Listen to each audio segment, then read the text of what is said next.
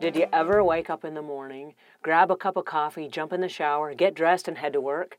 You get to work, you exchange a few pleasantries with coworkers, you check your mail, you shuffle through the paperwork, and before you know it, it's 2 p.m. Yikes! You haven't got anything done yet. Then, yikes again, it's 5 p.m. and it's time to go home, and where did all the time go? Did you ever just have a really unproductive day? Are you like this Mercedes that's all show? But it's just driving around and around and around and going nowhere? Too many of us drift aimlessly through our days with no real plan and no expectation of a specific outcome.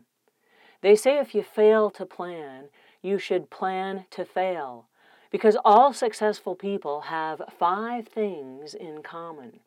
Number one, they plan their time.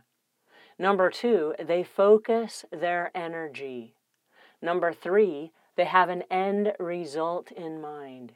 And number four, they measure those results. And then number five, they repeat that process every single day. If you're guilty of drifting aimlessly through your days, just stop it. You can start right now living on purpose with a roadmap. Get up 10 minutes earlier tomorrow morning and map out your day. Create a to do list and attach expected results to each task. And then cross off your accomplishments as you go. It's so easy.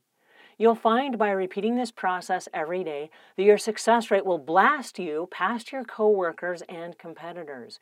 Your self esteem will increase and your value to the marketplace will multiply.